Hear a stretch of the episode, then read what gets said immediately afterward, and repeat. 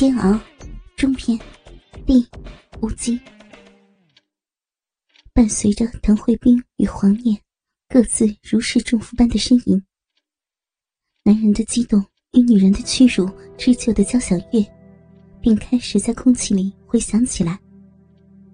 只是两个人都很明显的压抑着。滕慧冰是因为不想让更多的人看到自己在和自己的学生操逼。而黄念显然也是，尤其是黄念不敢想象，要是被自己的同桌毛信鹏看到，自己竟然在操他的妈妈，会发生什么？而滕慧斌又何尝不是呢？要是让自己的儿子知道，自己的妈妈在和他的同桌、自己的学生发生了性关系，他真的不知道，到时候该怎么去面对自己的儿子了。所以，两个人心里都只有一个念头，那就是快点结束。也许是因为两人的目标一致，两人的动作竟然异常的合拍。黄念一股脑的在班主任滕慧冰成熟多汁的小臂里横冲直撞着，而滕慧冰则鼓起最后一丝力气，用臂挤压着黄念在自己臂里。恣意进出的鸡巴，不一会儿的功夫，两个人就气喘吁吁的到达了他们各自的性高潮。他们犹如旷男怨女般的表演，甚至把一旁的黑蛤蟆都看呆了。大年三十的清晨，整个城市在爆竹声声中苏醒过来，一缕明亮的却毫无暖意的阳光从东方扩散开来。可是不久就被呼啸的北风卷起的黑云遮蔽的无影无踪。倾听网最新地址，请查找 QQ 号二零七七零九零零零七，QQ 名称就是倾听网的最新地址了。天地间只剩下灰蒙蒙的色调充斥着，街头树枝上被寒风卷落的和寒味卷落的枯叶，在瑟瑟之中。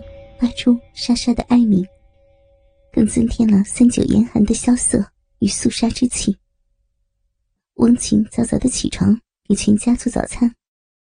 虽然今天不用上班，但是今天自己的母亲要来自己家，然后一家人还要去婆婆家一起过除夕夜。这也是几年来翁晴一家雷打不动的除夕日的安排。母亲亚军原是一位主治妇科的主任大夫。父亲和妈妈在同一家医院上班。两年前父亲去世，所以每到除夕，翁琴都要陪妈妈去婆婆家，大家一起守夜。这也是婆婆原真的意思。因为婆婆守寡更早，也就更能体会母亲的心情。翁晴自幼就是个上进的人，在小学里是大队长，中学里是学霸，到了大学还是学生会的负责人。到了大学毕业，翁晴进入了让人羡慕的世界五百强的外资大企业，成了一个女白领。可是，不论翁晴怎么努力，外资企业里对女性的看不见的天花板，总是让翁晴。突然奈何，而一旦遇到危机时，女性职员又往往首当其冲，成为被解雇的首选目标。正因为如此，在华的外资企业中，那些在本国垃圾一样的男性职员，就仿佛对企业中的女职员的去留，便拥有了一个国王一样的生杀大权一般。他们可以用这样的权利。让任何一个被他们盯上的女性，选择是离开，还是为他们打开自己原本只属于自己丈夫和未婚夫的生殖器，或者处女膜。翁晴的上司，就是一个印度裔的小混混。这小子刚来的时候，只是一个来实习的小职员。给翁晴打下手，他都会嫌这个龌龊猥琐的黑小子，又笨又蠢。又懒，后来，公司因为金融危机进行收缩战略，翁琴的部门也遭到裁减。原来的上司因为决策失误被解雇。按理，翁琴觉得最有希望接任这个职位的，是他们部门资格最老，甚至是公司筹建时就在的杨姐。杨姐原名叫杨洁，因为不论年龄还是资历都年长，所以大家反而就管她叫杨姐了。杨姐毕业于国内的名牌大学，不论是相貌。还是能力，都十分的出众。部门能有今天的成就，大家都知道，有很大一部分是靠杨姐带领大家努力的结果。可是，这个谁都知道的事实，在公司国外的管理层，居然视而不见。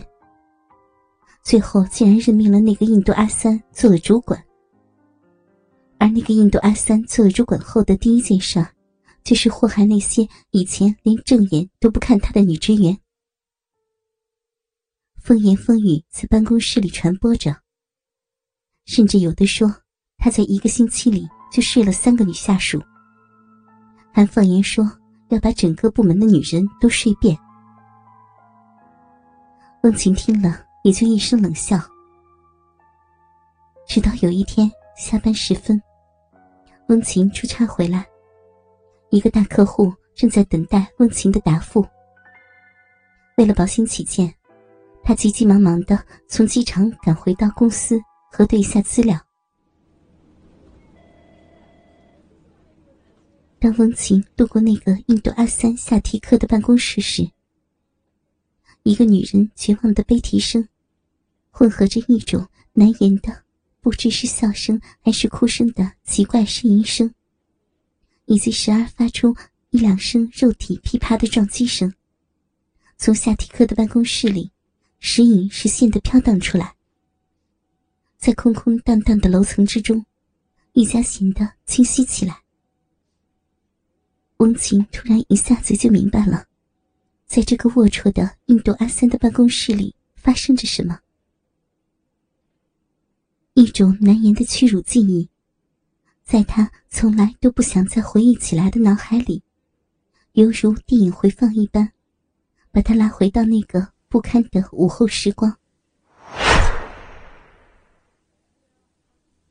那是温情读中学时的一个初夏午后。提早放学回家的温情，打开一家三口蜗居的小屋。奇怪的是，父母仅有一张床的卧室。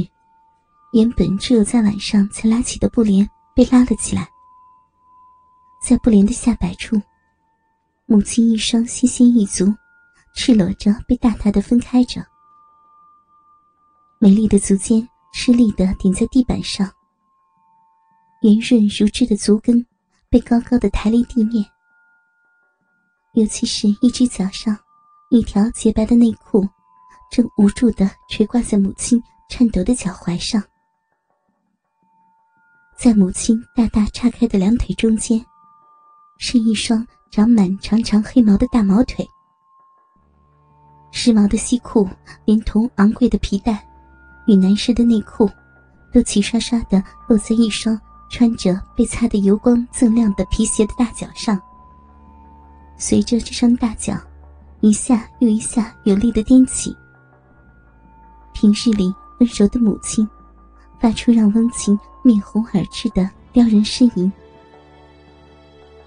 那呻吟声忽长忽短，就像母亲在为自己唱的一首无尽的悲歌。